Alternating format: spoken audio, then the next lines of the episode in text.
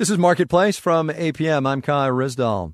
We're in a lull right now in the fight over the federal budget, but Congress will get back to it sooner rather than later. It's fundamentally a disagreement over the size of the federal government, not whether to cut spending, but by how much, and what to do about the tax code in the process. Commentator Amity Shlaes reminds us things don't always work out the way Washington thinks they're going to.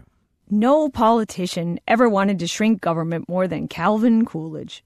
Silent Cal, the quiet Vermonter, was so parsimonious he even saved syllables by using short words. After Coolidge became vice president in 1921, he was appalled to find tax rates as high as 58%. Legalized larceny, he crowed. And federal debt after World War I was so large it made him cringe. So when Coolidge became president, following the death of Warren G. Harding in 1923, he decided to curb these excesses.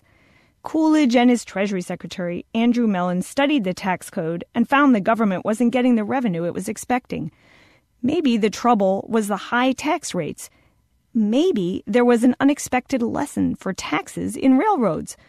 Railroad men set their freight rates to charge what the traffic would bear. The thinking was if you cut the freight rate, you get more traffic and more revenue. Coolidge persuaded Congress to lower the top tax rate to 25 percent and congratulated himself that he was on track to pay down the national debt. This was, after all, the president who fired the White House housekeeper because she literally spent too much on pork. The tax experiment worked. In fact, too well. With lower tax rates, more money than expected flowed in. But to Coolidge's horror, Congress didn't want to use the cash to reduce the debt.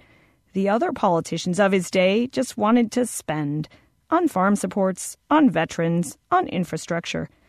Coolidge worried that later presidents and lawmakers might also manipulate tax rates to get extra money. He left office in a dark mood. He guessed what would come.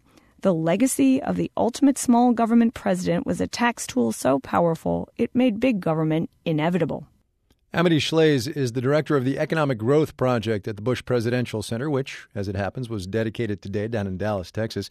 Her most recent book is called, wait for it, Coolidge